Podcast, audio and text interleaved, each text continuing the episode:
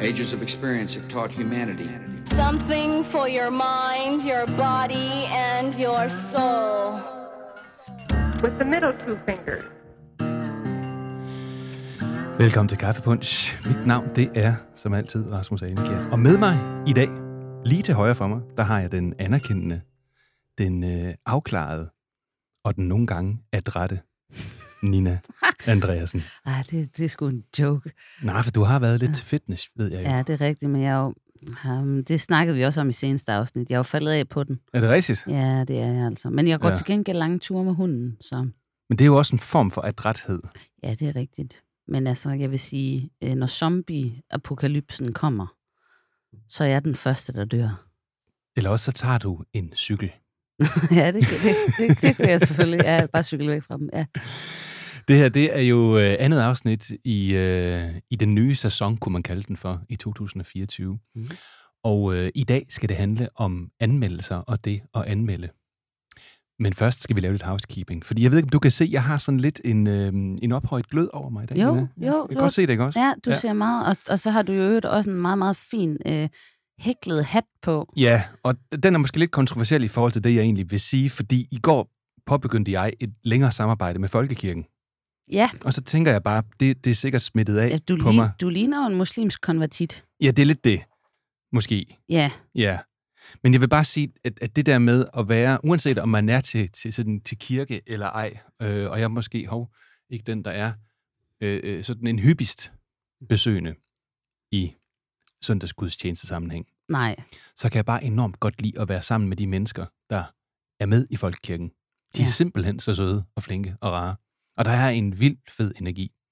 Så jeg kom hjem i går fra det her foredrag, som hed Koks i konfirmandstuen Uh, i et fantastisk humør, og det hænger lidt ved i dag også.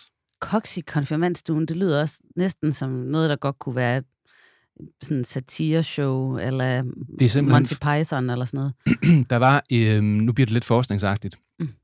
øhm, men i 1997 var der en forsker, der hed Niels Elund, som nogen sikkert kender. Øh, han lavede en undersøgelse omkring uro i folkeskolen, og øh, han konkluderede, at øh, der var øh, mere uro, jo længere man kom mod øst i Danmark. Det var Nå. en af hans konklusioner.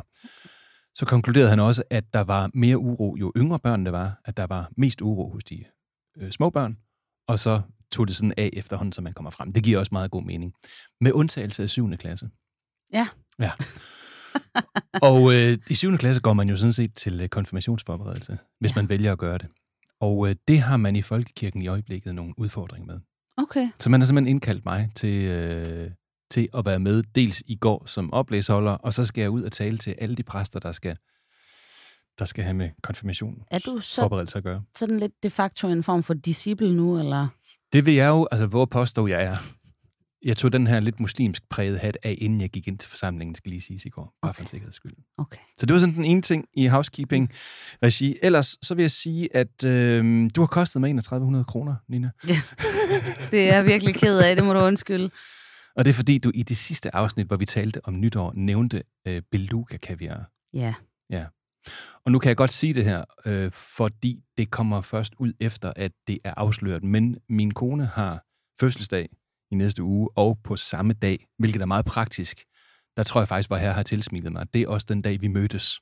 nej. Så jeg behøver, er kun at huske, jeg behøver kun at huske på en dag, men der har vi 25 års dag simpelthen.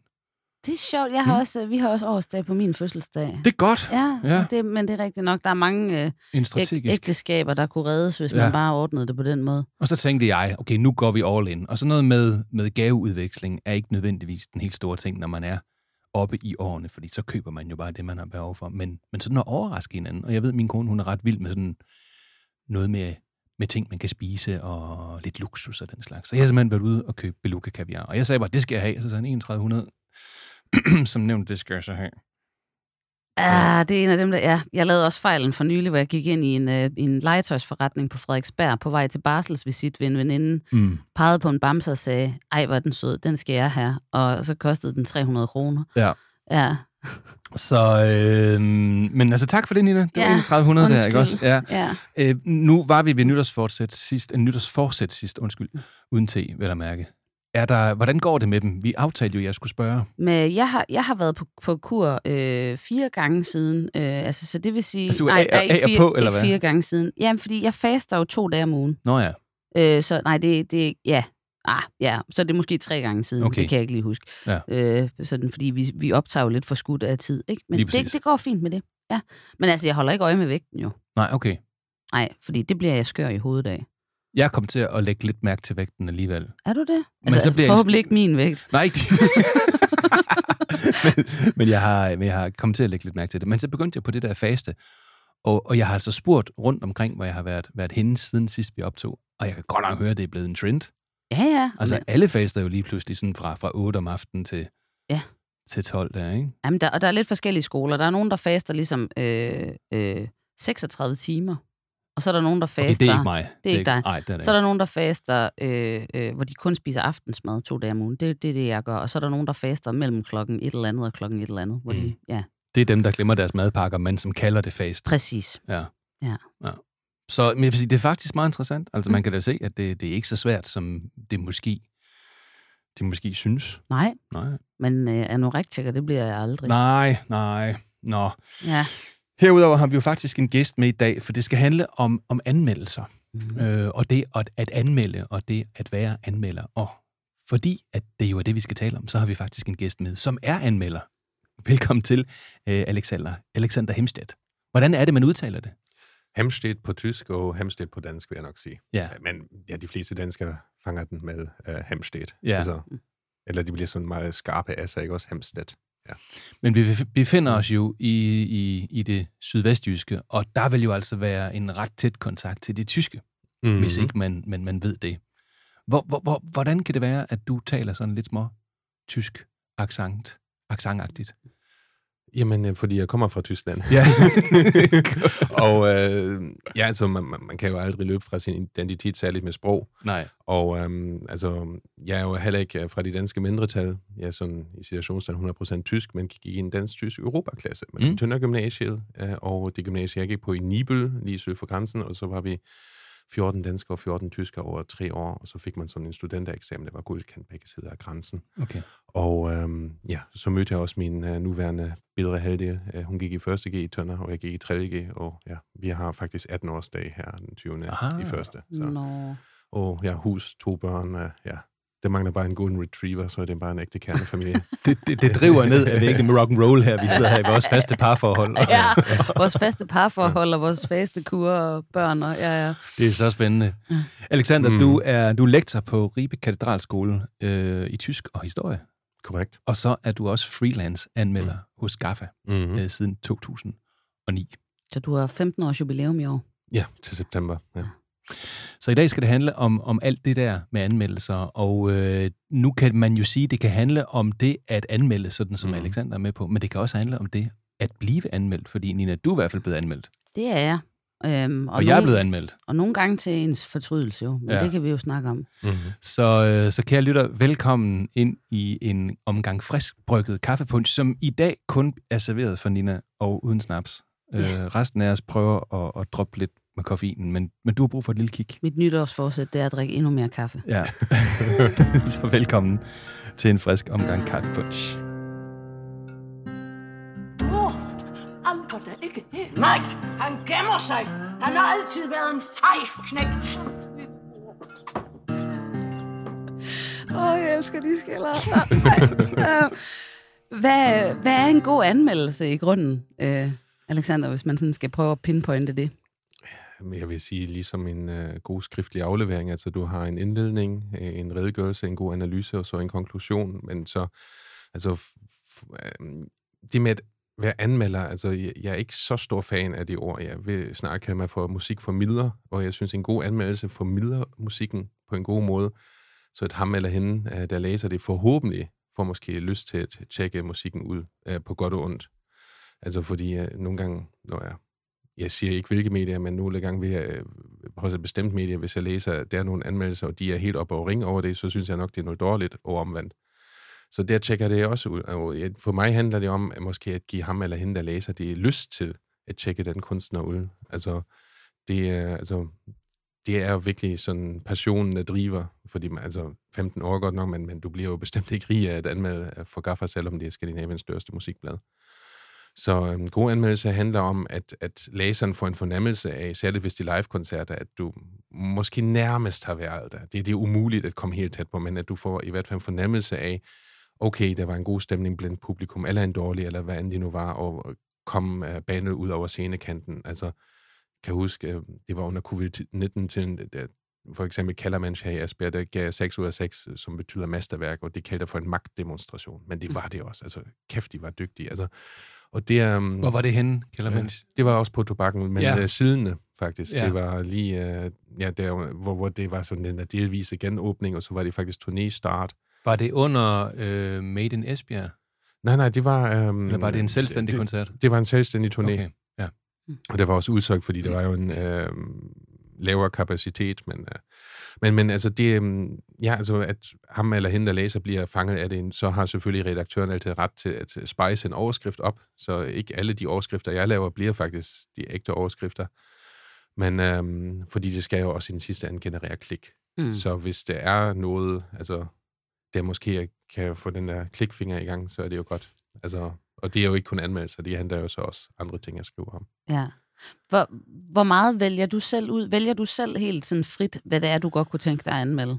Ja, altså både over. Altså, enten kommer øh, chefredaktør Ole Rosenstand Svit med, med, med nogle bands eller album og spørger, om jeg har lyst til. Øh, og nogle gange går jeg også selv på opdagelse og siger, øh, der kommer band XY øhm, på ja, huset, eller sådan noget. Altså for eksempel Nakkeknækker, der nu kommer her den 22. an.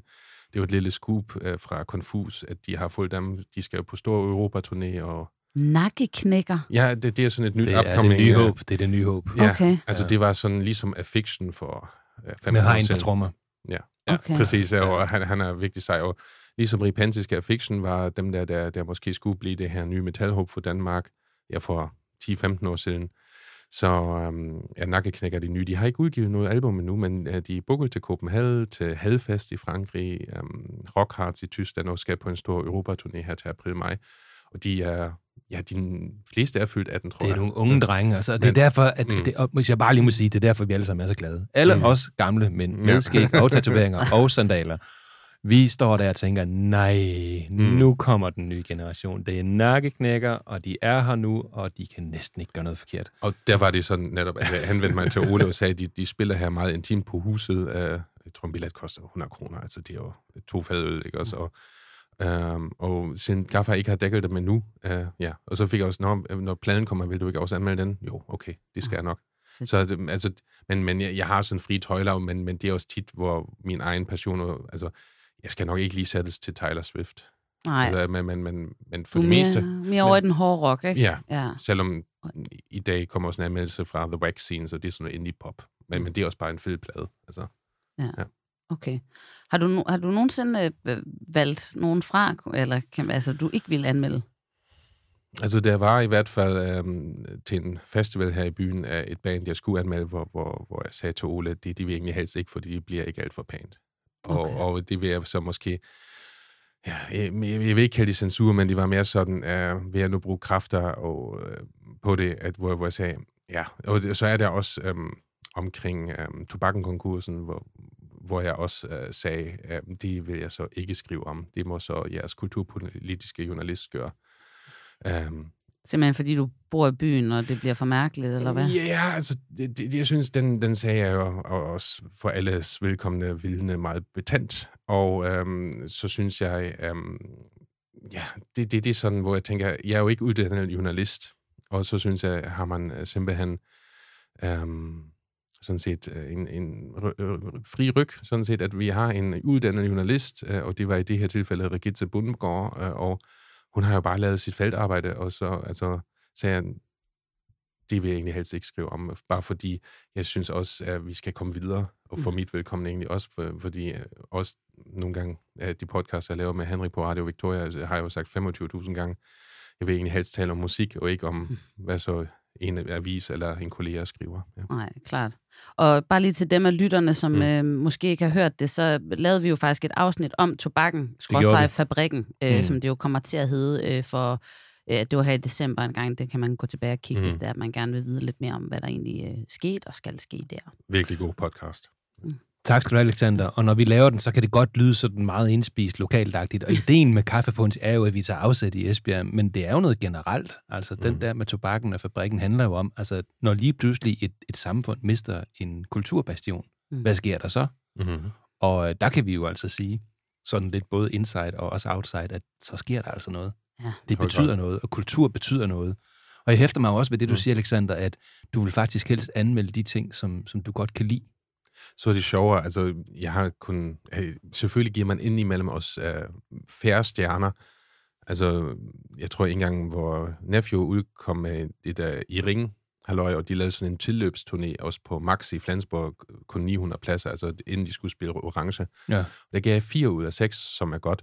Men kritiserer dem lidt for øh, kun et sæt på 75 minutter, og synes, hvis det ikke havde været for Simon Kvam, så var det hele faldet til jorden. Og der var så også Rene Tavlund, altså deres pianist, jeg skrev faktisk på Gaffers Facebook-væg, at han synes, at min anmeldelse var måske lige lidt for meget af det gode. Eller jeg fik også faktisk min egen shitstorm i min messenger-indbakker, det var en lorteanmeldelse. Ja, ja. okay. Um, de, ja, de er jo her fra Danmarks jyske yndlinge. Altså, jeg, jeg holder også af Nephew, det er et fantastisk liveband.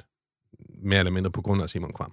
Uh, Jeg gik, jeg gik kold i dem. Altså, jeg må sige, jeg har hoppet på Mm. mm. Simon Kvam i forbindelse med Hugorm, som jeg synes Ja, er det er mere eller fedt. mindre genialt, og han har Ja. aldrig nogensinde været bedre.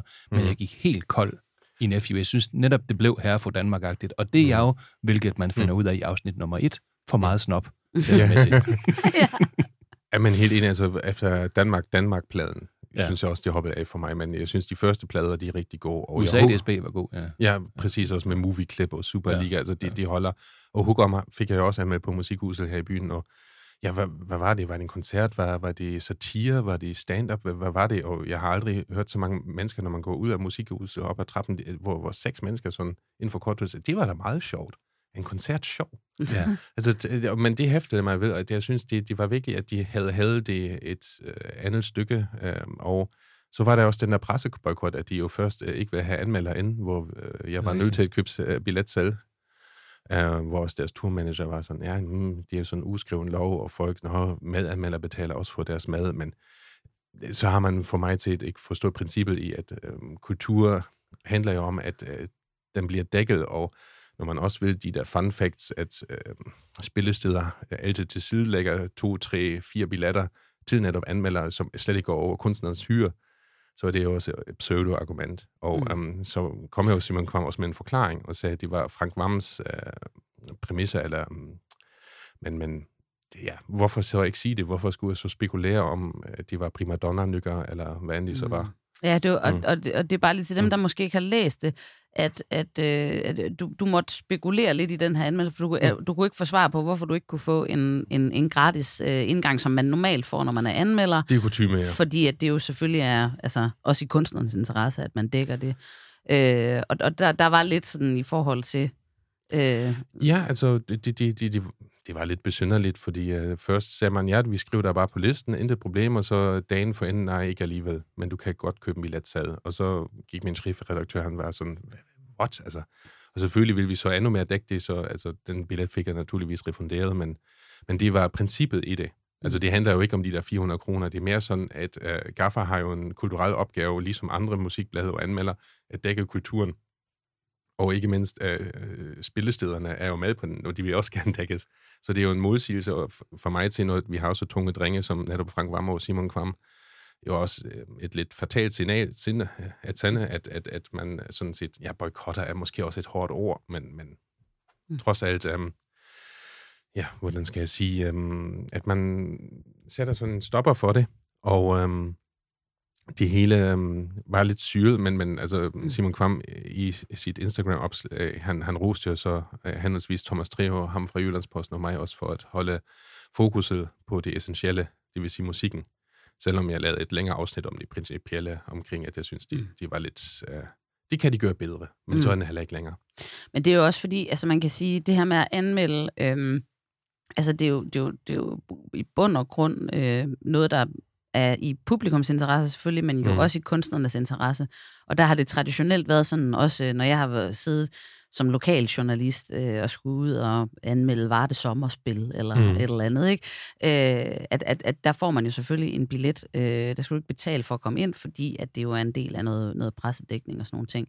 Så jeg kan godt forstå, at, at, at hele den der sag, den ligesom vagte lidt, øh, hvad fanden foregår der egentlig? Ja, og på den anden side genererer de så klik det. Det er jo så en anden win-win situation, men, men, men de var lidt besynderligt, særligt også, det var med så kort varsel, og så spurgte jeg også turmanager, altså, men hvorfor? Ja, det måtte han ikke sige. Jeg siger, "Ah, oh, come on. Og så går der to uger efter, at turnéen er færdig, og så laver Simon Kvam opslag, hvor jeg synes, ah, det, det, jeg køber den ikke helt. Lad mig sige det sådan. Nej. Ja. Men i forhold til det her med, mm. med, med, med anmeldelser og sådan noget, mm. hvor altså, så, du- altså, du vælger ligesom primært det ud, hvor du selv har en eller anden form for interesse eller en glød. Ja, Hvor, hvor, hvor, meget, øh, altså, hvor meget tænker du ligesom på, hvem det er, der, der læser det? Altså har du ligesom sådan en eller anden øh, kernekulturforbruger øh, øh, en mente, eller altså, er det nogle bestemte typer af mennesker, du skriver til, eller hvordan? slet ikke. Nej. Altså, det, det er faktisk ikke noget, jeg tænker over overhovedet, for, for at være... Altså, altså, nu hvor du stiller spørgsmål, er det faktisk første gang, jeg har tænkt over det. Mm. Um, jeg skriver jo om, hvad, hvad jeg hører subjektivt, og prøver så objektivt at gengive det, formidle det. Uh, men jeg har ikke tænkt, uh, hvad man nu egentlig henvender mig til. Det skulle man måske gøre. Altså, jeg, jeg, er jo nødt, jeg er jo nødt til at gøre det meget aktivt. Ja. Jeg anmelder jo, øh, siden vi optog sidst, har jeg Mm. anmeldt fire bøger, Hold da op. tror jeg. Men når jeg anmelder, så kan man sige, så er det lidt noget andet. Altså, jeg anmelder på min blog, Mm. øh, og benævner mig jo almindeligvis som børneblogger. hvilket lyder helt forkert. Ja. Jamen, jeg blogger jo om børn. så. Mm. men, øh, men, men, men børn eller faglitteratur, eller noget, der, der relaterer sig til børn. Så i øjeblikket, der har vi øh, på min Facebook-blog, Rasmus Alenkær, officielt tror jeg, jeg kan ikke huske, hvad den hedder, men mm. find den på Facebook, hvis man vil læse den. Øh, der har jeg i øjeblikket ADHD-fokus. Mm. Og det har jeg sådan, det har lige så sagt, i januar, der kører vi sådan primært det. Og det vil sige, at jeg har skrevet til forlagene, som er mine samarbejdspartnere, at øh, det er det, der kommer til at ske i januar. Så hvis de har noget, de vil, øh, de vil booste, eller noget, de vil bidrage med, så kan de sende det til mig. Og det er altså ikke noget, jeg på nogen måde har tænkt mig at betale for. Mm. Nej. Men det er jo også i deres interesse, at, at det kommer ud til, til, til min blog, som har en sådan relativt stor rækkevidde. Og især fordi den er så målgruppespecifik. Mm. Altså det er jo ikke, tror jeg, at kunne se folk, der arbejder i bilindustrien, eller, øhm, e- e- eller sådan folk, der er interesseret i håndbold, der mm. følger mig. Det er jo folk, der har øh, interesse for pædagogik og psykologi. Øh, det kunne også være, være forældre til Mm. mm. øh, børn, der har særlige udfordringer. Så det vil sige, jeg er enormt målgruppefokuseret, når jeg skriver noget. Og det ville også være mærkeligt, hvis ikke jeg var det. Ja, og det, og det har, altså, øh, de, så mange anmeldelser har jeg jo heller ikke lavet sådan, øh, som journalist. Det er jo herrens mange år siden, jeg har arbejdet som journalist i øvrigt, men, men, Mm. men, men øh, der har man jo også sådan en, en kernemålgruppe, øh, Mm. kan man sige, ikke? Hvor, hvor der har det jo typisk været sådan noget, ja, netop lokale øh, egenspil. Øh, det har været øh, musicals, øh, forskellige ting, øh, sådan noget, øh, som jeg i øvrigt som udgangspunkt ikke kan lide. Øh, musicals. det, Altså, er, det er en Der, udfordring. der tror jeg, vi er enige. Ja, ja altså, det har jeg det rigtig, rigtig stramt med. Gider I holde op med at synge? Ja, bare spille noget teater i stedet for. Nøj, den der, den, den der, hvad hed den, Frozen, den kom, kan jeg huske. Og vi havde bare sat os i sofaen hele familien, og der var bare popcorn, og nu skulle vi se den der, og det var godt. Og så, jeg følte mig simpelthen sniløbet. Det gjorde du? Jeg var bedraget. Så begyndte de gud døde med at synge. Ja. Gider I Men det gør de da i Disney-film. Hold op med at synge. Hvordan har du det med musicals? Jeg elsker Løvenes Konge. Ja, øhm, ja. Men det er også fordi min søn, han er helt... øh, Altså, Jeg har aldrig set den. nej, men altså, jeg har jo set den... Jeg har hørt alle sige, at den er fantastisk. Mm. Den er fremragende, men, men Altså, altså, tag ned til Hamburg og se det. Altså, det er godt nok på tysk, men det er tit også Broadway-skuespillere. nå, selve musicalen, jeg tænkte ja. På filmen altså. Jo, altså både og. Altså, Okay. men, men musicalen er bare mi- mindblowing, altså nede i Hamburg. Um, så, um, men, men jo, film, altså, det er måske også der, øh, sådan, for mange af jer også, er barndoms traume, vil jeg måske ikke sige, men der, hvor Mufasa så dør. Ja. Spoiler alert. Ja, ja. Um, Jamen, jeg er jo ikke kommet over Bambi endnu. Nej, nej. Øh, der er jo Um, døde. altså, Ja, det, så- um, altså, det er en fremragende film, uh, fordi det handler om så meget. Men, men, men jo, altså musicals, altså, de kommer an på. Altså, jeg kan også godt finde på at se sådan noget som Andrew Lloyd Webbers Phantom of the Opera. Altså, Okay. det, det, altså, det er jo smag og behag. Altså, jeg lytter meget bredt til musik. Og uh, for, for lige at runde den af med, med at, uh, modgruppen, altså, jeg tror dog alligevel gør jeg det ubevidst, fordi hvis jeg name-dropper i min anmeldelse af andre bands som Pendanger, Mm. øh, så, så henvender man sig formentlig også til folk netop i metalmiljøet, eller hvor end det så er. ja. uden at man gør det bevidst. Men, men jeg har faktisk ikke tænkt over det, selvom jeg formentlig gør det. Mm. At jeg sådan skriver, så at altså gaffer-målgruppen er jo musikinteresserede mennesker. Præcis. Så- ja, ja. Der, er ikke, det er ikke, der er ingen, der går ind på Gaffa, hvis de ikke øh, synes, musik er interessant på en eller anden måde. Altså, jeg vil sige, det bliver, det bliver mindre bramfrit, altså når man læser det, jeg skriver, end Mm. hvis jeg nu ikke vidste, hvem det var, jeg skrev til. Ja. Jeg ved godt, at der kan måske være nogen, der har følelser nede på tøjet, eller nogen, der er Mm. meget optaget af noget. Når man ved, hvad man skriver efter. Man kan sige, på, på, på den gode øh, måde, kan man sige, at det styrer jo også den vokabular, man bruger, de referencer, man bruger. Øh, fordi så ved man ligesom, hvad for et rådrum man har. Mm. Mm. Så det gør egentlig noget godt, synes jeg. Men det kan måske også godt, altså når vi taler om det her, være en begrænsning. Mm. Mm. Fordi man øh, kunne måske godt tænke sig bare at skrive lidt mere fra, fra The God. Og skrive, Ja. skrive. Altså, der er også bøger, jeg ikke vil anmelde, fordi der, der vil det blive meget godt-agtigt, Mm. mm. hvor jeg simpelthen har lyst til at skrive, prøv at høre, det er noget lort, du, det, det er her. simpelthen ikke særlig godt, det du laver. Du kan ikke reglerne, du roder rundt, det er Mm. strømmandsargumentation hele din bog, altså. Hvorfor er der ikke nogen, der har fanget det i redaktionsfasen? Mm. Og i Mhm. øvrigt så skal det lige siges, at jeg anmelder ikke dårlige bøger. Nej, du noget, anmelder jeg- kun det, jeg du synes er godt. Kun noget, jeg selv synes er Ja, godt. Ja. så du anbefaler måske i Jeg virkeligheden, anbefaler ja. i virkeligheden, ja. Mm. ja.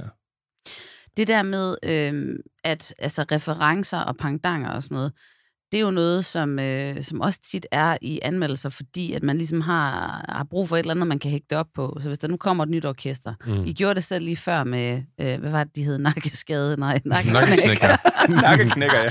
Nakkeknækker. Altså lige nu er jo, er jo guldalderen for fede metalnavne. Altså, nø, det er Mm. sjovt. Ja. Nu er det blevet okay at sige, hey, jeg hedder Rasmus, det er et fedt navn.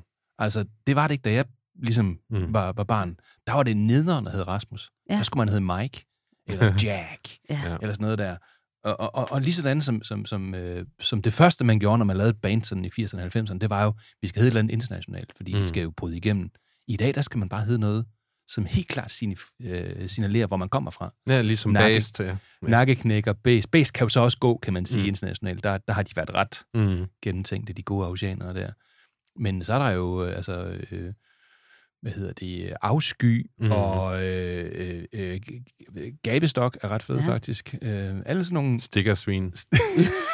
ja, ja. Ja. Det er, ja, det er, altså, ja. og det, det, hele det danske, særligt dølsmetalmiljø, altså, det, Smertegrænsens toller i øvrigt, som Præcis. har lavet en rigtig god plade, der hedder Blod, Blod Sved og Sæd. Ja. øh, hvor, hvor, hvor det er en plade, der kun har øh, noget på den ene side, Mm. fordi at, øh, de gad sgu ikke lige trykke noget på den anden side. Nej. Så det er bare en blank vinyl side Mm. på den ene side.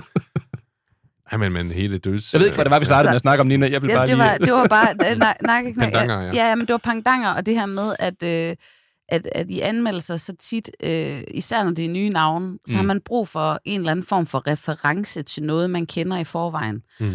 Øh, og, og, og det kan jo, altså, det kan jo potentielt faktisk godt have nogle rimelig hæftige konsekvenser for de bands, alt afhængigt af, hvad det er for nogle referencer, man hæfter på, fordi mm. Mm. det er det, folk de ligesom vil tænke på for evigt, ikke?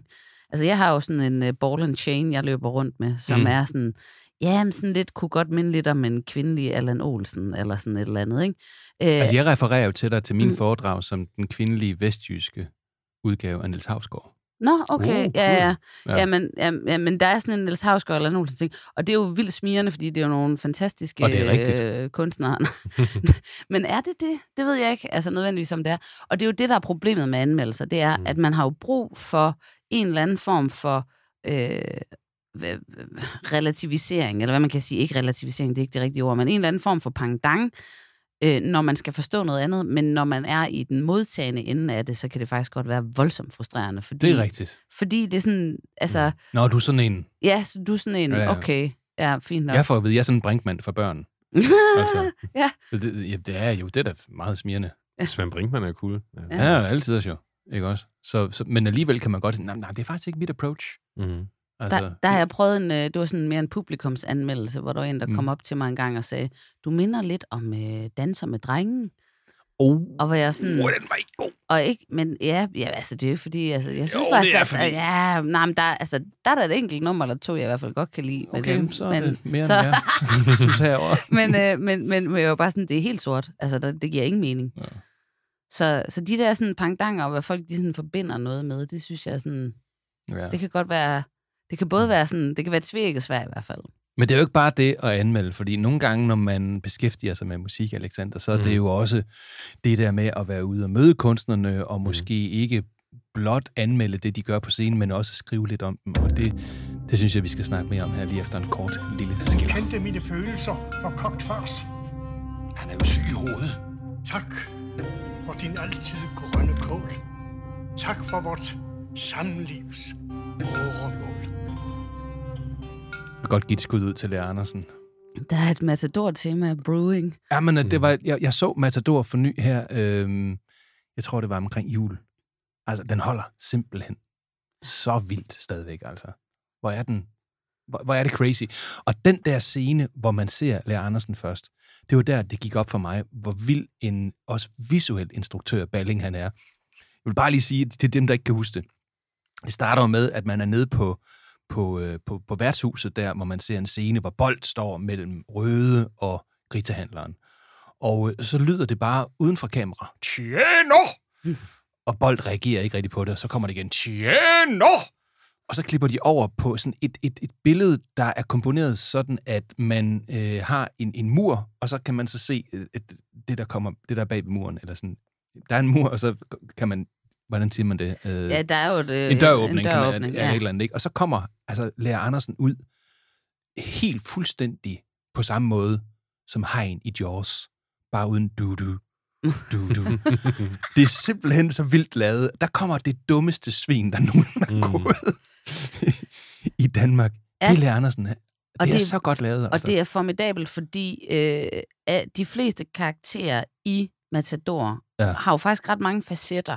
Mm. Altså, der er, både, altså, der er ikke ret mange, der er, sådan, er rendyrket dumme svin. Der er, altså, så, så er der sådan en, nogen, der måske er lidt for meget, men så er de meget sådan joviale og sjove. det eller, er rigtigt, så når er du der siger noget- det, ja. Men der er nogle få. Ja. Der er provsten, som man aldrig ser, tror jeg. ja, Prost Meier. Øh, Prost Meier, som jo er direkte inspireret af, af domprovsten fra Roskilde Stift, Mm. øh, som, rigtigt? som øh, Lise Nørgaard og hendes far absolut ikke kunne lide. Ja. Okay.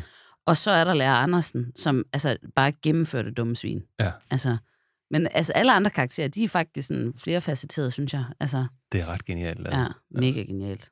Nå, det var et sidespor, men nu fik jeg lige en anmeldelse af Matador også. Ja. Med. Ja. Vi, skal, vi har jo tænkt på at lave et afsnit om Matador, faktisk. Mhm. Mm-hmm. Så øhm, Mm-hmm. i, i den store bunke af gode idéer, der ligger den i hvert fald som, som en af dem, der er der. Alexander, du har været mm. ude og, øh, og ikke bare anmelde, men også tale med, med, med, med nogle Mm-hmm. øh, af dem, som du anmelder. Ja. Hvordan er det, Um, at man møder dem? Altså, føler du dig så, nu står jeg ligesom lidt mere til regnskab, eller er det lidt mindre altså, tit, forpligtende, eller mere forpligtende? Hvad er det? Altså, for, for, egentlig plejer det at være sådan, hvis du interviewer, anmelder du ikke. Fordi øh, det med, med et interview, altså også hvis man, lad os sige, har noget menneskelig kemi med ham, eller øh, hende, man så taler med, øh, så kunne det jo måske også ubevidst afsmitte på Det er det, jeg mener. Det er anmeldelsen. det, jeg mener, ja. ja. Øh, Så um, jeg tror, de var så kun med nogle større kunstnere, hvor, hvor jeg så også anmeldte, fordi de var langt væk, og, sådan noget, og så fik man chancen oven i det at anmelde. Men, men egentlig er det enten eller. Mm. Du har været ude og anmelde Korn, Mm. hvor du også interviewede. Kan du fortælle, fortælle lidt om det? Ja, jeg var så heldig, at jeg måtte interviewe Jonathan Davis, altså forsangeren, og øhm, de to, ja, hvor, øh, koncerten blev omkring et år forinden offentliggjort, og så fik jeg jo kontakt til de respektive kontakter, og så går der rigtig lang tid, særligt hvor, når, inden amerikanske byråer overhovedet, okay. Vi skal hvad- måske lige sige, at Korn er et, Ja. ja. et, et meget stort amerikansk orkester, der kom sådan i 90'erne. Præcis. Og, og, øh, og var med på den der grunge, crossover new metal lidt Præcis, øh, og, ting. Og fik sådan jo nyskabt metal på, på en anden måde, og med, med virkelig nedstemte syvsider guitar, og øh, sang så måske også om meget følelsesladede ting, men virkelig med sådan hårdhed, og så har der også lidt funk og hiphop i det. Altså, de, mm. de, de var virkelig store, og nu er de jo endnu større. Altså, jeg tror, de er, spiller i sådan en kæmpe park til sommer i, i London. Mm. Største UK-koncert nogensinde, og altså, de, de, de er ved, øhm, på det der scenet, vil jeg sige. Og der, de var de også i Hamburg der i 17, og de, de tog ret lang tid, inden man fik også godkendelsen, og så fik jeg et ved, fordi jeg troede, jeg kunne godt lide som pre-show interviews, fordi så er koncerten overstået, så kan man køre hjem, og de var nede i Hamburg, og det, det er også lidt af en køretur. Men øh, så nej, Jonathan han laver kun aftershow-koncerter, fordi han vil også gerne game og sådan noget, og pre-show, det, det er åbenbart meet and greets og sådan noget. Altså, Der er ingen grund til at pakke det ind. Vi kan simpelthen Nej. ikke snakke med dig, for han skal game. Præcis. Ja, og det, og det er jo helt fair, men, men, men det er sgu egentlig meget sjovt. Det, man skal sgu da være rockstjerne, Du når man er kender rockstjerne. mine følelser for cockfars. Altså, jeg kommer ikke Ja. til det interview, jeg skal game. Ja, han har sådan en Xbox med, med hvad ved jeg, 200-300 spil, og så Ja. gamer han bare. Altså, men, men, men de, de korte og lange var, at, at efter koncerten, så fik jeg at vide, at jeg skulle være ved Lydmanden, og ham talte så med, han hed i sin tid Marko Vujovic, og stadigvæk professionel Lydmand, bare ikke hos Korn længere. Og så ville security smide mig sådan tre gange ud, fordi de skulle jo rydde hallen efter koncerten var slut. Mm, mm. Og det var sådan set den lydmands fortjeneste, at jeg fik lov til at blive, inden deres tourmanager Sebastian uh, Parquet kom og hentede mig ind, og så skulle vi vente uh, backstage, og der var næsten alt ryddet uh, på, på drikke fra fronten og sådan noget, så de havde som opvarmning henholdsvis Heaven Shall Burn og Hell Yeah. Og øh, så ventede jeg der, og der var, øh, Jonathan Davis har åbenbart en personlig security-vagt, og det var en meget, altså hovedet højere end mig, øh, sort fyr øh, og dobbelt så bred, og han kiggede bare vredt på mig. øh, og, og, og så, jo, du, ja, øh, skal du interviewe ham? Ja. Mm, ja, okay. Nå, og så skulle jeg aflevere mine nøgler. Jeg spørger, hvorfor skal jeg aflevere mine nøgler? Ja, ja, you could stab him. At du Okay. kunne stikke ham ned. Ja, jeg siger, Jeg vil godt lige sige til lytterne, Ja. at det er ikke det indtryk, man får, når man kigger på Alexander. Nej, Nej. man tænker ikke voldelig type. Sådan, Nej, man tænker ikke nøglebold. Men, men Nej. det var, tror jeg, øh, de har ikke engang ved MTV i, i Berlin haft en dårlig erfaring. Øh, og, øhm, og siden der kørte de det bare principielt. Men, men øh, han var ellers flink, han passer jo også bare sit arbejde. Og så kom jeg ind, og så sagde Jonathan der, havde lige fået en drop med noget væske. Øh, det var åbenbart også efter alle koncerter, at han lige skulle have Intravenøs øh, Ja. saltvand, Ja, simpelthen. ja for, for, for noget væske. Og så fast håndtryk, kan jeg se ind i øjnene, meget, meget flink, og øhm, ja, altså det, modsat i hele det forarbejde, jeg tænkte, åh oh shit, det bliver ikke til noget, og så er det også, at jeg, jeg er faktisk også Korn-fan, og, og så var det jo sådan lidt møde en af ens helte, og faktisk tale med ham om musik, og hele interviewet handlede sådan set også om, altså øhm, jeg plejer altid at stille sådan et spørgsmål, dine top 5 sange of all time, og også dine top 5 sange af dine egne sange. Mm. Og der var han for eksempel ved det sidste nævnte, They are all my babies, I can't choose. Mm. Hvor han så også kom til en liste, og han sagde, at listen er nok en anden i morgen, men, men får dem lidt ud af deres komfortzone. Jeg spørger os altid, hvis du kan tage fem ting med på en øde ø, hvad vil det være? Og ingen regler. Og der får man de vildeste, altså Andrew Stockdale fra Wolf Mother, han, han sagde bare en mansion, og så skulle han have en private chef, uh, female. og, og, altså, men, men, men man kan se tit på kunstnere, at, at de får dem lidt ud af de der standardspørgsmål. Selvfølgelig taler vi også meget om musik og, og deres lyd og sådan noget, og hvad, hvad, for eksempel i det her tilfælde, kornlyden går ud på, den er jo meget speciel. Altså, du, du er ikke i tvivl, når du sætter en kornsang på, du behøver ikke kigge på din display, du vil, det er dem. Og, det, Mm. er sådan, og det er jo et af de største komplimenter, man, mange man kan give en kunstner. Det er gudskelov mange bands, der har det sådan, men som har den der mega genkendelige lyd. Og ja, det, det var um, ret fedt, og så kom jo turmanageren efter, ja, de var jo kun 20 minutter uh, inden, uh, men um, hvor Jonathan sagde, ah, wait, altså, og så talte vi faktisk en halv time, og ja, det, det, var, det var fedt og fast håndtryk, og meget, meget afslappet fyr, kontra hvordan uh, Jonathan Davis er på en scene, altså også til, ja. Det, det er en af de heldige helte, mm. du har mødt der, fordi mm. altså, jeg har også prøvet, jeg nævner ingen mm. navne nu, men jeg har prøvet det der med at møde nogen, man har set lidt op til, Mm-hmm. og synes, åh, Mm. du ved, han er fed nok, ham der. Mm. Og så møder man vedkommende, og så tænker man bare, hold kæft, hvor er du en idiot. Ja, det er rigtigt. Ja, Mm-hmm. ja, og det er Og du er ikke sikker på, at vi skal have et navn her? Ja, det er jeg helt sikker på, at vi ikke Okay. okay. Ja, Bagefter. øh, men, men det er, jeg kan når nemlig, om det ikke er. Når klokken er slukket, kan vi så få det vide. ja, det kan vi godt. Okay. Men, øh, men, øh, men, og det kan være helt enormt skuffende, faktisk. Fordi mm. især hvis det er nogen, hvis værk, man ligesom har dyrket, og man har tænkt, øh, du ved sådan, ah, vi forstår hinanden på et eller andet plan, fordi jeg forstår mm. det her musik, eller Ja. øh, teksterne, eller et eller andet, ikke? Og så man møder vedkommende, og så man bare sådan, ej, hvor er du bare... Altså, hvordan kan der komme noget så smukt ud af sådan et røvsygt menneske? Men det er der- frygteligt. Der altså. vil jo vel Lammy fra Motorhead, der sagde, hvis han har en god dag, er kun 8 ud af 10 nye mennesker, han møder nogle komplette idioter. Ja. Jeg vil jo ikke anbefale, hvis, når vi lige siger Lemmy, så jeg vil godt anbefale, når vi nu, når vi nu snakker om anbefalinger og anmeldelser, mm. White Line Fever, som jo i, altså i min optik burde ligge rundt på alle danske hoteller i stedet for Bibelen. Fordi der indeholder så meget livsvisdom, visdom, og jeg mener det helt alvorligt. Mm. Mm. Altså, det kan godt være, at Lemmy han er en brutal rocker og alt det der. Han, han, er, han er en filosof. Han er en, øh, han er en mand, der ved en Det er hel hans masse. biografi. Ja, du Ja. skal simpelthen læse den. Det er noget af, af, af det bedste. Du er jo så stor Lemmy-fan, at du på et tidspunkt havde en hund, der hed Lemmy. Det havde jeg, ja. Ja, ja. Sejt. den vildeste ophøjelse. Mm. Mm. Ja. Men det er sjovt, det der med, når man møder nogen, mm. som, man, øh, som man har et forhold til, og det Mm. har man ikke. Og det gør noget ved mødet. Øhm, jeg møder jo i, i helt anden målstok folk, der kender mig, tror de. Øh, fordi jeg jo har skrevet en hel masse, øh, fordi vi laver det her, øh, og fordi jeg holder mange foredrag, og jeg på mit felt er sådan en, som nogen ved, hvem er. Og øh, det er der så meget af, og det skal vi ikke ophøje til noget specielt, men, men dem, som der kommer hen og kender mig, er jo nogen, der har siddet committed til noget, jeg har skrevet sådan virkelig, virkelig, virkelig øh, lang tid ad gangen, og skrevet opgaver, og, og, og fundet måske ud af, at når den der måde, jeg sagde noget på, det er noget, jeg kan bruge til noget, eller det, det, det, det var det næste, jeg skulle blive, blive god til, og det der, jeg skal blive god til, det var formuleret af ham der Rasmus, og så har man jo en eller anden idé om, man, man sådan kender mig, mm. og jeg ved ikke, hvem de er. Nej. Nej, nej. Og, og jeg har aldrig mødt dem før. Og, og, og jeg, jeg har i hvert fald fundet ud af, at det, skal- det skal jeg blive god til, det der med at møde folk, som tror, de ved, hvem jeg er. Og så skal jeg lidt leve op til det, men ikke helt leve op til det. Øh, så det gør jeg. Altså, hvad, Mm. hvad gjorde det ved dig, da du mødte Korn? Altså, at, at, at, Um, du, du, du havde jo en idé om, hvem han Jo, var. jo, ikke altså også? selvfølgelig er man lidt Og starstruck. igen, jeg skal slet ikke på nogen måde sammenligne Nej, nej. mig, men, men Nej, nej. mødet, mødet kan godt et eller andet sted. Selvfølgelig, øh, men, men, men jeg har skrevet mig bag ørerne, øh, ikke sådan være starstruck, bare behandle dem som hvem som helst. Ja. Altså, og og, og de Ja. lægger de meget hurtigt mærke til, at du ja. ikke er sådan, åh, oh, Jonathan Davis, men hey, Jonathan. Og jeg spurgte faktisk, fordi de havde i det ene nummer ret store lydproblemer. Og så, you heard that. altså, det, altså, så, men, men, men hvor jeg spurgte, hvad, hvad skete der lige der? Ja. Og så var isen sådan meget hurtigt brudt, og så øhm, talte vi egentlig kun om musik. Altså, vi talte faktisk også om Andrew Lloyd Webber med Phantom of the Opera med hans top 5 sange. Ja. Han, han er en kæmpe stor øhm, country-fan, faktisk. Det var jeg faktisk ikke klar over. Nej. Og øhm, havde også på sin top 5-liste Bohemian Rhapsody og sådan noget. Altså, det er forsangeren fra Korn, ikke også? Altså, ja. det, det er virkelig... Altså, og fordi han siger, privat lytter han slet ikke til metal. Og øh, skriver den musik, så det, det, det var syret, og det er noget, jeg vil, hvis jeg bliver så heldig, fortælle mine børnebørn om. Altså, det er klart. Ja.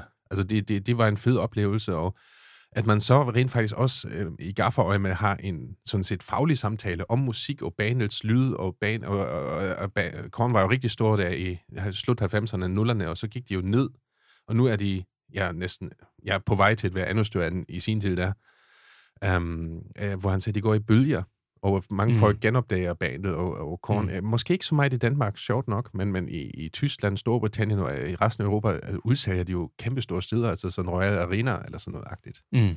Og her var det Scandinavian Congress Center, hvor der ikke engang var udsøgt. Så de, de er sådan... Nogle Kan man, gange- kan man holde det fra hinanden, altså når man, når man kan lide et band, eller har mødt et band, der skal anmelde dem? Du siger du, det gør man det ikke så tit.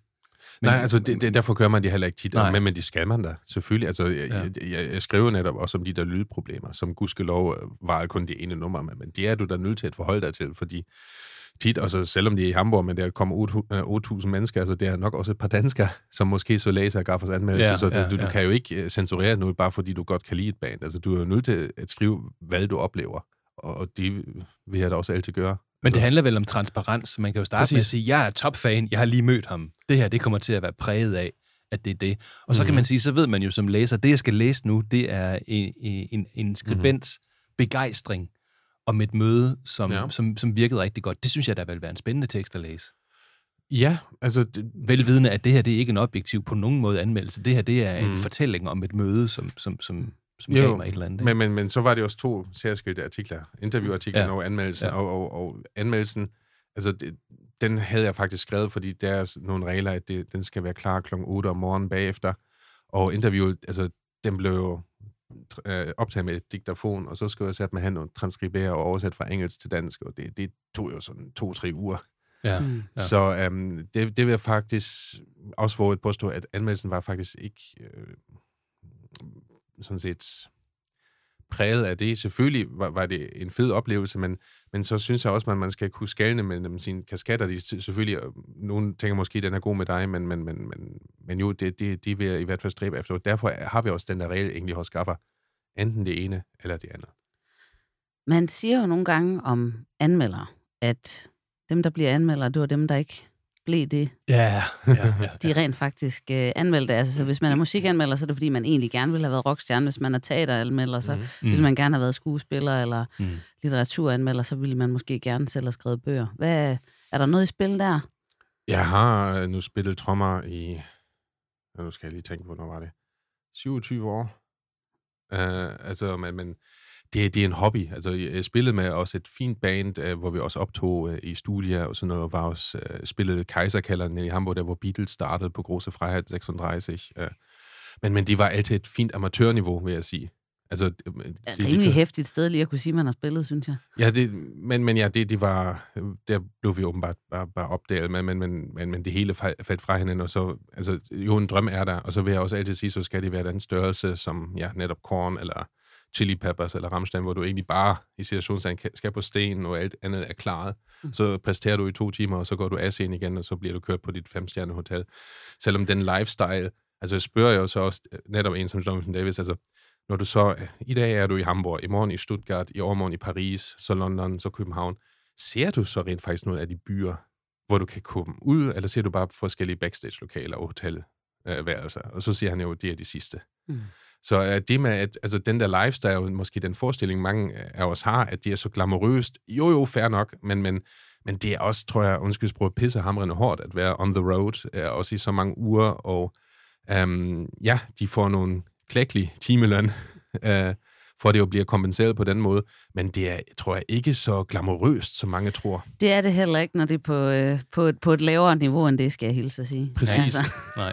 Især ikke, når man skal slæbe alt sit lort selv. Ja, og som trommeslager, det, det, det kan jeg jo virkelig ja. synge en sang om. uh, altså, det, altså, så, jeg, jeg har været på tur tre dage den her uge, og når vi er færdige her, så skal jeg afsted igen. Ja. ja. Så øh, det er ikke specielt glamourøst. Og du har flight cases med, fordi du er gammel musiker. Og... Det har jeg. Ja, ja. men... Øh...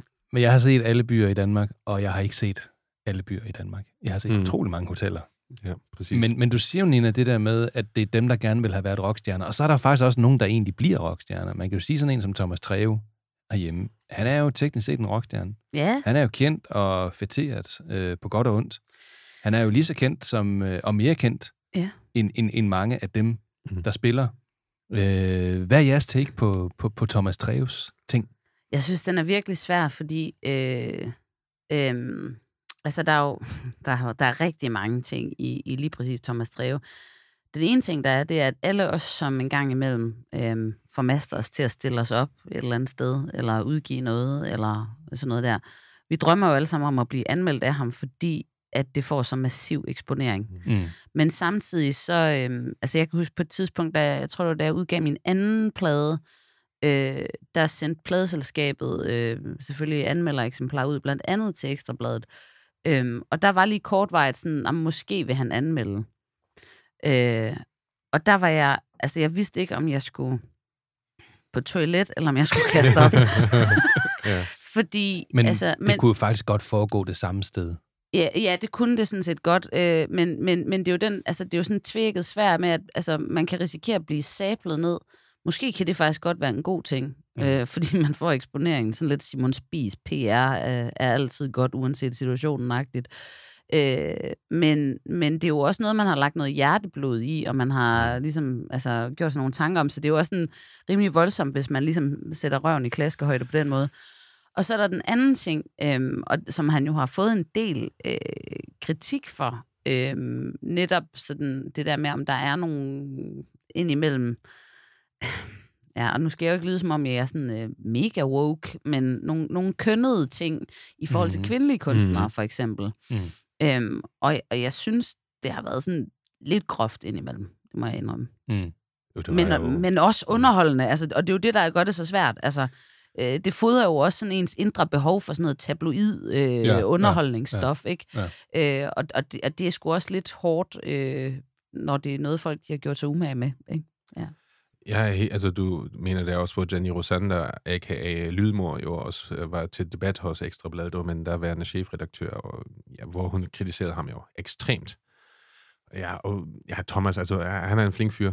Øh, når, når, og øh, punktum. Øh, dog, dog, det skal ikke lyde elitært, men med gaffakasketten på vil jeg sige, at vi har ikke særlig meget til fælles. Vi mm. har måske musikforstand begge to, men hvordan han forpakker det i situationstegn med sine ord, de skal jo netop generere endnu mere klik. Selvfølgelig, GAFA øh, lever også af klik.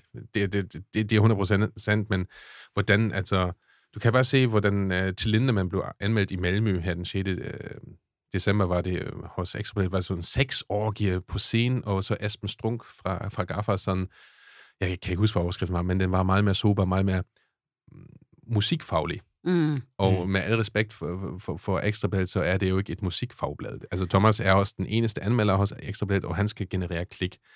De skal vi selvfølgelig hos Gaffer også, men dog med musikfaglighed. Og så er han jo også, kan man sige, måske nok mm, i endnu højere grad netop øh, øh, bevidst om, hvem er hans, pub, hvem er hans læser. Altså, Ja. øh, og hvad er det for noget øh, musik, øh, de kan lide.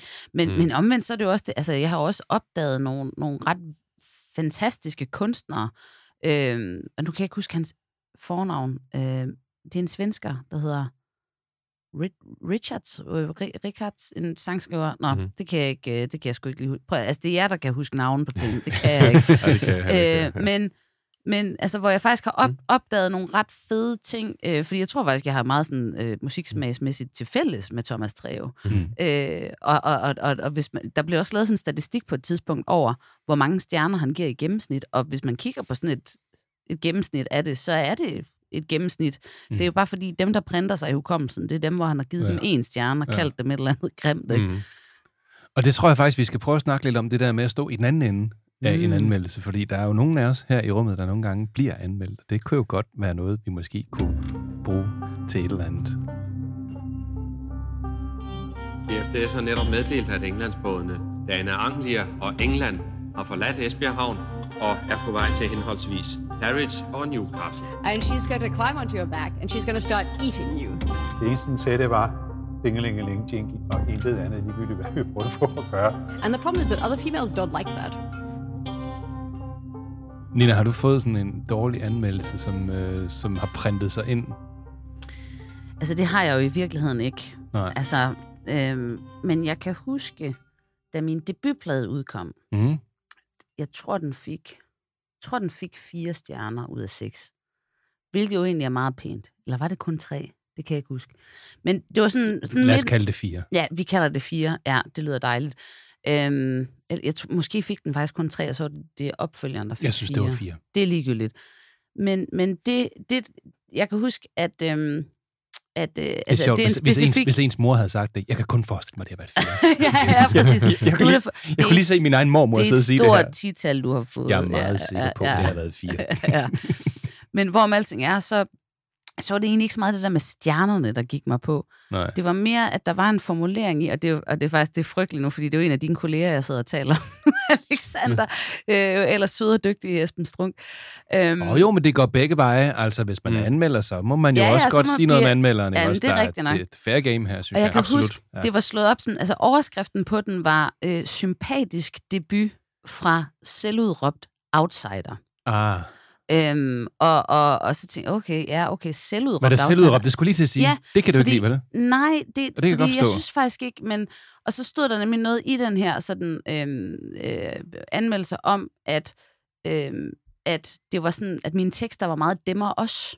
Mm. Mm. Og, og det, var sgu, det var sgu ikke så meget det der med, at, at, at om det var demmer også, men jeg følte mig sådan grundlæggende misforstået. Ja. Mm. Fordi at hele præmissen, ja, det er rigtigt nok, der var demmer også i, men det er jo ikke, det er jo ikke mig. Det er jo Nej, fordi, at jeg tit har sådan lidt et socialrealistisk take på ting, Mm. mm. og skriver om folk, der er lidt på kanten af samfundet, eller øhm, er outsider, ja, øh, på en eller anden måde, ikke? Øh, og, og, men det, jeg kan også godt se det fra en anmelders synspunkt, at når man kommer med en plade, som man et, selv har produceret, øh, to, har finansieret gennem crowdfunding, øh, øh, godt nok har udgivet det på et pladeselskab, men ligesom har lavet alting selv, det er fuldstændig uafhængigt af af kommersielle interesser. Det var nok meget godt, fordi at, øh, det var ikke, fordi der kom så meget kommercielt ind af det. Men, men altså, så, så på den måde, så former, øh, hvad kan man sige, det, det kunstneren kommer med, og den måde, man kommer med det på, jo Mm, også ligesom, hvordan opfatter man det, ikke? Mm. Øhm, og jeg kan bare huske, at jeg blev ramt af den der, fordi jeg var sådan, "Men så synes jeg ikke, du har lyttet efter, Esben. Nej. Altså, Nej. ja, det kan godt være, at det er outsider, det her, men det er jo også fordi, at det er jo nogle mennesker, der ikke har en stemme normalt. Mm. Øhm, ja. Så det jo det der med, at det var uretfærdigt. ja, eller jeg, jeg følte mig misforstået. Misforstået. Undskyld, det jo det, jeg Ja, ja. og, og det der med at føle sig misforstået, det er jo sådan i familie med at føle sig uretfærdigt, uretfærdigt dømt. Altså, jeg har sådan en lignende pangdang måske. Jeg holdt et, et foredrag, øh, som var sådan et stort et af størrelsen. Det får man ikke lov til at lave så mange af. Jeg er en af dem, der engang imellem får lov til at lave dem, og det er, er jeg meget, meget privilegeret at få lov til. Men jeg havde øh, 1000 mennesker samlet øh, i en sal, og øh, skulle så holde oplæg. Og det gjorde jeg jo. Øh, jeg var på som nummer to, øh, ud af to. Og det, der sker, da jeg kommer over til foredraget den her dag, det er, jeg har sådan en, en, øh, no, nogle, øh, nogle ting, der står i mit writer, som der skal være i orden. Blandt andet så skal mm. der være et øh, HDMI-stik ved scenen. Er det ikke helt vildt, en foredragsholder skal have et HDMI-stik til sin... Øh, mm. Så du kan vise en PowerPoint Så rent faktisk kan vise en PowerPoint eller en keynote, ikke? Og øh, det, det havde de ikke styr på.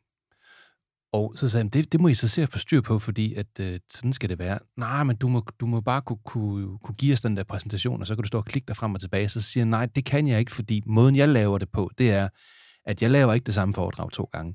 Jeg har øh, nogenlunde sådan det, jeg skal bruge. Men der, hvor det lige tager mig hen, der, hvor jeg kan mærke, energien er, eller der, hvor folk de reagerer positivt eller negativt, det reagerer jeg naturligvis på, og det er derfor, jeg kan leve af det. Det er, fordi det bliver mere nærværende på den der mm. måde. Og derfor så står jeg på min keynote, hvor man kan se det næste slide, og det næste slide, og det næste slide. Så står jeg og DJ'er i virkeligheden. Mm. Så jeg har ikke noget, der er i rækkefølge. Jeg har noget, der er i nogenlunde rækkefølge. Jeg ved sådan, hvor jeg skal hen af, men, men, men, men sådan er det. Og når folk ser det, så kan de ikke se, at jeg står og DJ'er. De kan bare se, at jeg trykker et eller andet sted.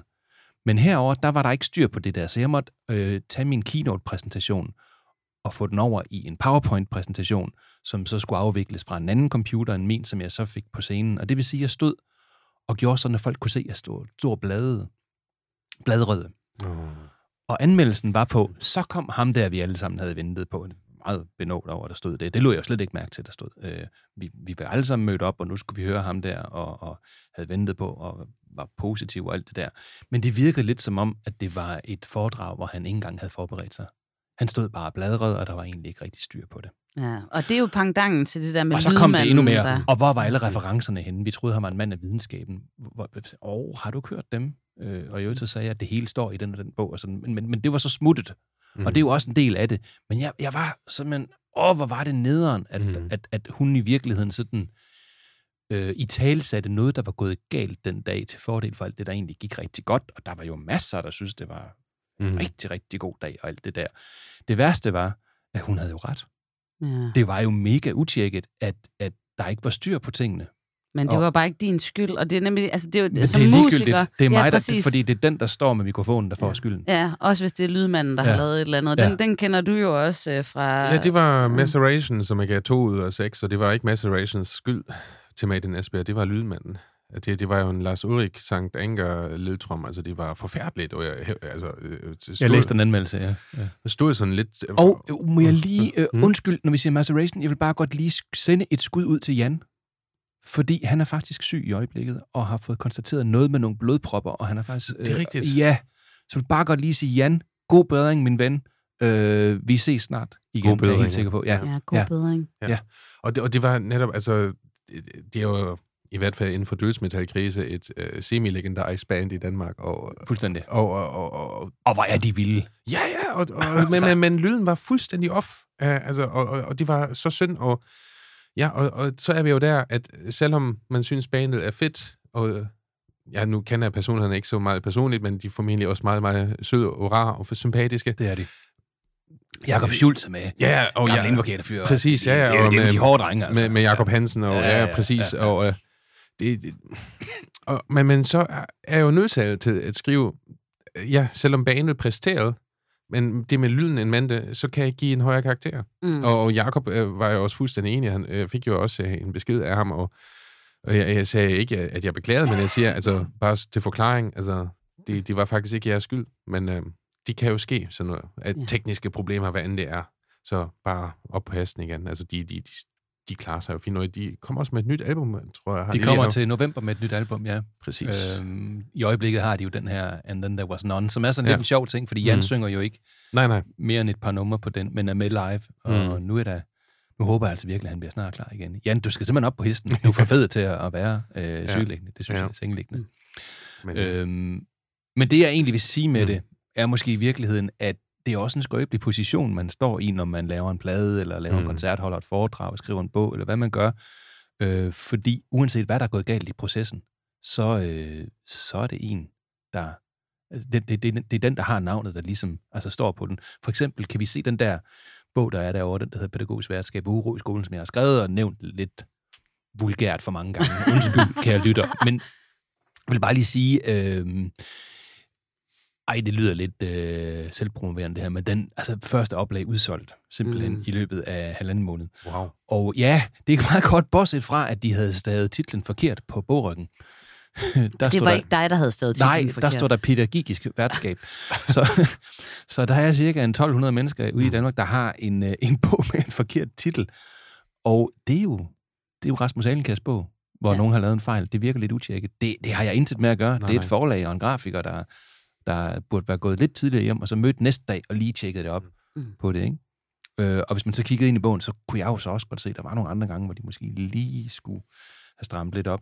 Men, mm. men det falder på Mm. kunstneren, ikke? Er det noget, man tager forbehold for?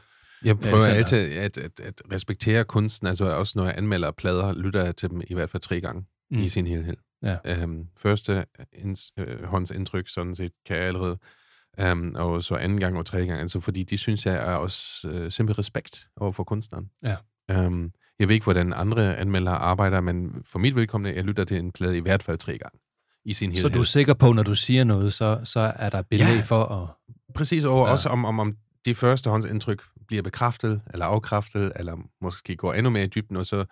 Jeg, jeg lytter rigtig tit til, til musik øh, på vej til og fra arbejde, fordi det er måske også med to små børn, det der lille halvtimes hulrum, hvor, hvor man rent faktisk har tid til det. Mm.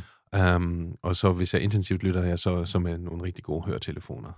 Um, men jo, jeg synes altså, det er jo netop uh, blod, sved og tår og passion, der tit uh, ligger til grund for de her musikalbum, og, og, og det synes jeg er det mindste, man kan gøre over for en kunstner, og det skal slet ikke blive noget patetisk pis, undskyld, men jeg synes, man skal bare have den der helt almindelige respekt, at der er nogen, der har nogle gange også udgivet deres hjerteblod, og um, Um, og det må man uh, bare tage til efterretning og respektere. Ja. Hvad man så synes eller ikke synes om albumet, det er fuldstændig sekundært. Men i primært, at man også giver kunstneren sin respekt og siger, altså, jeg kan ikke bare lytte sådan her, og så uh, få et eller andet tastet ned. Ja. Det kan jo have nogle konsekvenser, altså hvis man... Nu, nu overlevede jeg den der anmeldelse, hvor der var en, der skrev, at der mm. havde været lidt råd med en Du har PowerPoint. stadig et arbejde i jeg, hvert fald. Jeg, jeg, har- jeg, jeg har en karriere stadigvæk, og, og vedkommende havde jo ret. Og det foranledede faktisk, at jeg egentlig lærte noget af det. Altså, at jeg faktisk... Øh, vi lavede faktisk om på vores kontrakt, og jeg har nu en øh, seks-siders teknisk writer, ja. eller, eller, eller fire sider, eller sådan et eller andet, hvor der simpelthen står helt specifikt, hvis man skal have mig ud, så skal der være styr på det og det, der skal være en ledning der. Jeg har tegnet det, jeg har skrevet det, Mm. meget pædagogisk, som jeg jo gør, med sådan nogle tickboxes og sådan noget, fordi nu, det, og det kom simpelthen fra den der, så jeg kunne også lære noget af det. Så, så det har konsekvenser, øh, synes jeg, for mig lige præcis mm. den situation. Men, men det kan jo også have konsekvenser, at man laver en anmeldelse, som folk mm. ikke er enige i. Nu ved jeg jo, der var noget med, med den gode Ramstein og, mm. Øh, og til Lindemann, som jo i øjeblikket, til dem, der ikke ved det, så er Ramstein et tysk orkester, der spiller sådan noget industrial metal. Mm. Øh, kæmpestort. En af de, altså et af de mest indtjenende bands i verden. Tysklands største kultureksport, faktisk. Er det rigtigt? Mm. Ja. Så det er, det er sådan aqua på steroider, steroider ikke? Ja, du Øh, kan måle, at øh, efterspørgselen efter tysk kurser går op i USA, når de er på turné derovre. Ja. Ej, hvor er det vildt, Altså, mand. det, jeg kender ikke så mange bands, hvor der er også empiri på, at du kan måle, okay, de er på tur, efterspørgselen efter kys- tyskkurser går op. Virkelig. Det er vanvittigt, ikke? Ja, altså... Og ja. de er så ramt af en sexskandale, Ja, i hvert fald beskyldninger omkring Ja. ja. seksuelle overgreb, ja. mm. som går på, kan du ikke lige nævne, Ja, ja, ja uh, øh, den korte version. Um, um, den 22. i 5. i Vilnius havde de deres startkoncert, og der var en nordirsk kvinde, uh, der hedder Shelby Lynd, der så har beskyldt til Lindemann uh, for alt muligt, uh, og blandt andet også, at han, hun angiveligt er blevet drugget øh, med sådan kaldte knockout-dråber. Øh, og øh, det, det er ikke blevet bevist, men de her øh, beskyldninger, de har været længe frem, og så var der også andre uh, kvinder, der har beskyldt uh, øh, til Lindemann for seksuelle overgreb i forbindelse med Rammstein-koncerter med den såkaldte Row Zero. Row Zero var mellem bølgebryderen helt forrest og scenen, hvor kvinder stod til højre og venstre, tit i meget uh, lidt tøj, og man har også afsløret, og det er faktisk sandt, at der var en såkaldt uh, casting, um, et casting-system, hvor man sådan set øh, Shanghai eller, eller vævede kvinder, Udvalgte, ja. ja, udvalgte kvinder, ja. Um, øh, lige frem til at være row zero-piger, og tit øh, igennem sådan en castingdirektør, og den mest kendte er en russer, hun hedder Alena Makeva, som har skrevet så på Instagram til kvinder, der ud fra deres profilbilleder ser meget pæne ud, om de ikke vidste, vil de være med til Row Zero, de vil de gerne, okay, så send lige et billede af dig i sådan noget sexy, kinky goth outfit, hos de fleste mennesker får mig til at vende og kalde en hop af, af så en der. Men øh, så var der meget minus shoes beskrevet ting, hvordan øh, der var after after parties også kun hos til Lindemann, og øh, trommeslægeren Christoph Dum Schneider har også en Instagram øh, post øh, delvis distanceret sig, altså de fem medlemmer kontra tid, men at de står sammen trods alt. Så det korte lang er, at der var rigtig meget røg, øh, men øh, man har ikke kunne bevise noget, og også statsadvokaterne i Berlin har også sagt, at de ikke har rejst tiltale, eller kan ikke rejse tiltale. Nu er min billede heldig advokat, altså bare fordi man ikke kan rejse tiltale, er det ikke lige med en frikendelse. Mm.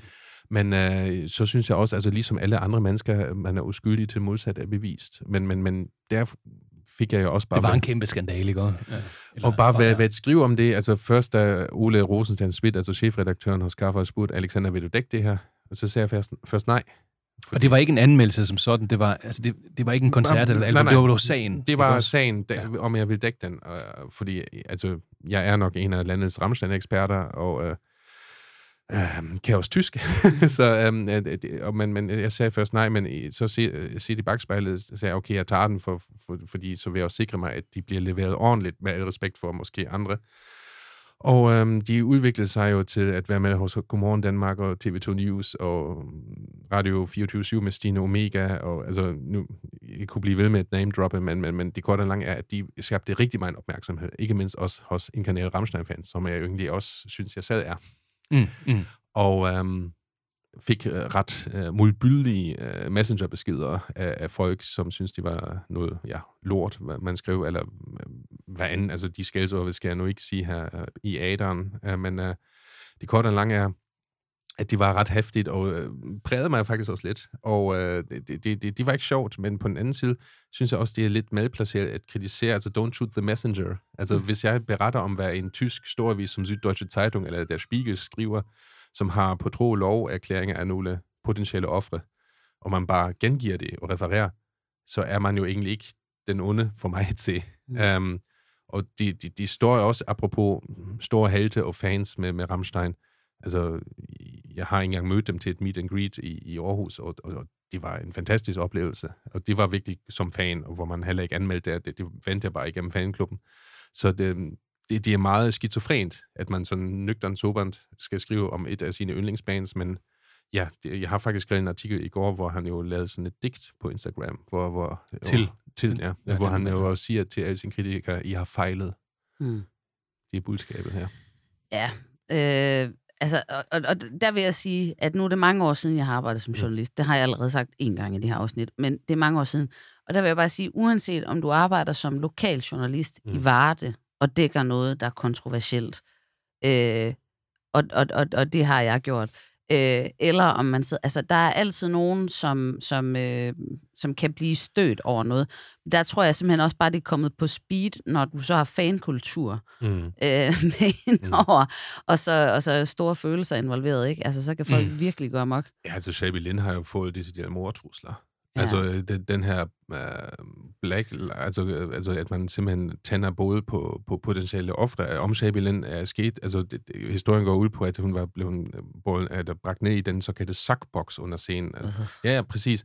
Som også er blevet bekræftet af Riggingværk, som var deres sceneudstyrsfirma, at de fandtes. Mm. Og en sockbox er... Hvor til Lindemann i øh, sådan mellemspillet med Deutschland remixet får et blowjob af en ulk. Eller, mm. og, og, og, der er også på hans live-turné, hvor, fordi de er kun fra 18 år, det er en kæmpe stor med også eksplicit seksuelle ting, øh, hvor man øh, en for, førhenværende turné i 19 lige op til covid, også med Peter Tatgren fra Pain, var han på turné og kan se billeder fra den sackbox, og så laver han med de to kvinder der, hvad de så laver, og så går mm, han op mm. og synger Deutschland. Mm, mm. Så, øhm, men, men så når det er sagt, når alt sker under samtykke, så må voksne mennesker jo gøre, hvad de har lyst til, og jeg går også ud fra, at de to kvinder har givet tilladelse Men det, der er også sindssygt, vist, det er, at man får mortrusler for at ja. stå frem med sådan noget. Ja. Altså, og så bagefter, så skal man høre på, hvorfor har du ikke sagt noget i 20 år? Ja, det er jo mm. måske fordi, at man får mortrusler, hvis man står frem med det. Men Altså. gaslightning af ofre er jo desværre, eller potentielle ofre er jo mm, så gammelt som historien over. I Ja. Tyskland var det også ret hæftigt, fordi Tyskland har jo ikke haft sådan en rigtig MeToo-sag endnu. Og så er det Tysklands største rockstjerne.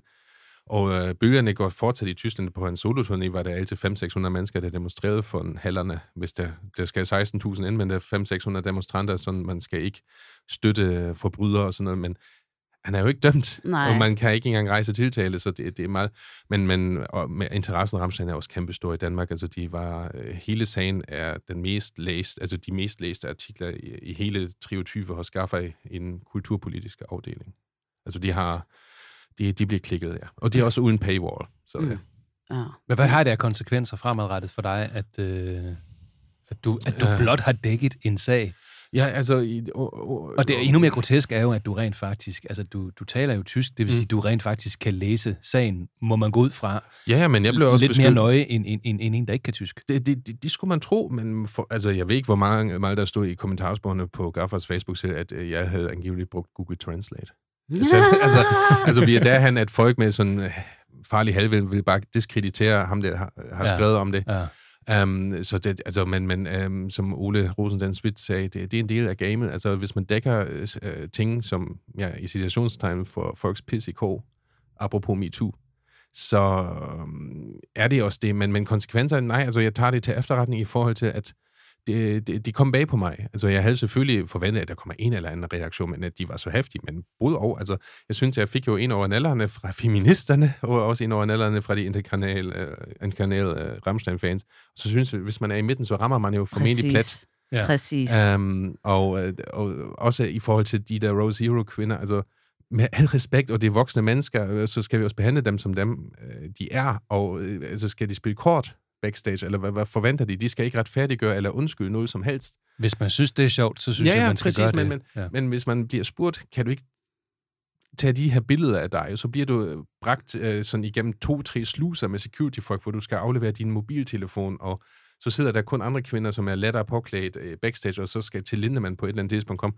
Altså, hvad, hvad, forventer du? Altså, ja. altså ikke, at de skal retfærdiggøre noget som helst, men man, man, man må jo som voksen menneske også stille spørgsmål. Ja, præcis. Man kunne måske godt, man kunne godt forestille sig ud fra et psykologisk perspektiv, at der var nogen, der ikke var sådan så konsekvensberegnende, når man stod der foran Klart, de er den største, den største rockstjerne der, og, øhm, og det er, så man kan sige, den er, den er måske ikke helt lige... Vi har et skævt magtforhold. Vi men har, det er egentlig også irrelevant. Eller, Ja. ja. det er ikke, det er ikke rele- jo, selvfølgelig er det relevant, mm. men for det, vi snakker om nu, mm. så kan Mm. man sige, det er jo egentlig ikke det, du har argumenteret for, er rigtigt eller forkert. Nej, jeg du har kun refereret. sagens akter. Ja, Ikke præcis. også? Og, og det interessante er, at det falder så tilbage Ja, og, der, og anmelder. der lavede øh, Ole Rosensen Schmidt også, synes jeg, en rigtig fin leder, af, Ja. hvor han også, altså, hvor folk beskyldte ham for, at Gaffer vasker hænder nu, fordi øh, hvor han jo skriver, at Gaffer har dækket sagen sobert og nøgternt og neutralt. Ja. De er selvfølgelig mange øh, af de her inkarnerede med Rammstein-fans uenige i, men, men ja, men, men ja, altså, de, de, de, de så jeg komme, men de har nu også ført til, at jeg fremtidigt skal holde et par oplæg øh, om, om Rammstein også i landet. Altså, det, så det, Det er faktisk gået meget godt for dig, lige med den, så... Ja, altså Alligevel. det, altså det er også med God Morgen Danmark. Det var jo faktisk Anders Bøtter fra Sort Søndag, det, Ja. det, der sagde, altså de ringer jo til ham, og så sagde han, nej, hvis I skal tage om Ramstein, hiv fat i ham her. Mm. Og, og, de tager som skulderklap fra Anders, og det er meget pænt af ham. Ja. Mm. Vi sender skud ud til Anders i øvrigt, fordi ja. Han, øh, han er altså en af de store på det her. Ja. Men ved du hvad, Nina, vi kan ikke nå at snakke om så meget mere nu, Nej. fordi Alexander han skal ned i, i vuggestuen og, Og hente hente. børn. Ja. Ja. Og det er også fair. Og så, Mm. men, men det kan være faktisk, at på et tidspunkt, fordi mm. det der jo faktisk er en interessant øh, udløber af, af hele den her snak om Rammstein, det er jo, kan man adskille kunstneren fra, og kunsten? Mm. Men det er, det, er- det, det, that's another afsnit. Jeg kommer gerne igen. Åh, oh, det lyder godt. Og så vil jeg jo bare sige til alle de kære lytter derude, man er meget, meget velkommen til at anmelde kaffepunch. Ja. Der er nogle anmeldelser, Men kun hvis de anmelder det godt. Eller kontroversielt. Bare det giver nogle lytter, så er vi sådan set. Fem stjerner. Tusind tak til dig, øh, Alexander Hemstedt. Mange tak. Tak til dig, Nina. Og tak til dig, Rasmus, og tak til dig, Alexander. Kære lyttere, vi ses en anden gang, eller også så lyttes vi ved. Ha' det rigtig godt. hej hej. An axis of evil, One foot ahead of the other to give you proper balance. humanity, And your soul. Partisan anger, Anything on anybody's mind? They, they, they, you know, they like your poem about? I'm not here to work for you. I'm here to teach you how to work. With the middle two fingers.